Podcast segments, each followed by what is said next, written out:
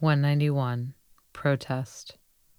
The lesson here is that our skill as a stroker is dependent on our capacity to be with this experience without feeling compelled to do anything other than continue to stroke the clitoris with our finger.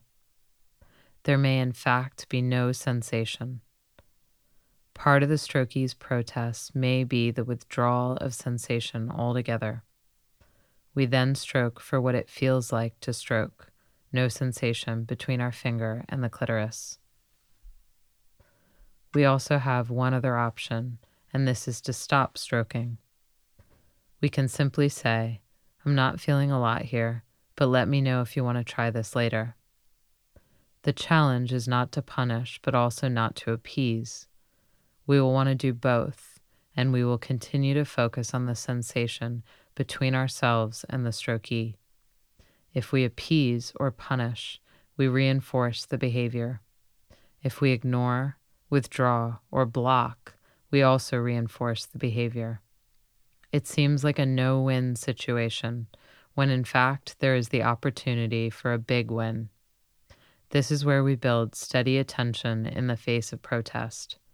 As a result, we develop an unconditional kindness which cannot be taken from us. This is not a performative version of kindness, but a real version. The only way to do this is to stay firmly rooted in power. Power is located in the neutral location of sensation. We keep that spot open with our attention and relate to it, not the person. We simply cannot afford to relate to the individual without the mediator of the sensation in between, or we will fall into the personal, which will appear as doubt in ourselves.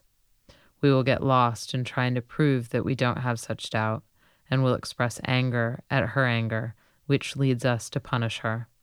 When our attention is on the sensation, we stay informed in real time of what is happening, which gives us the power to respond consciously.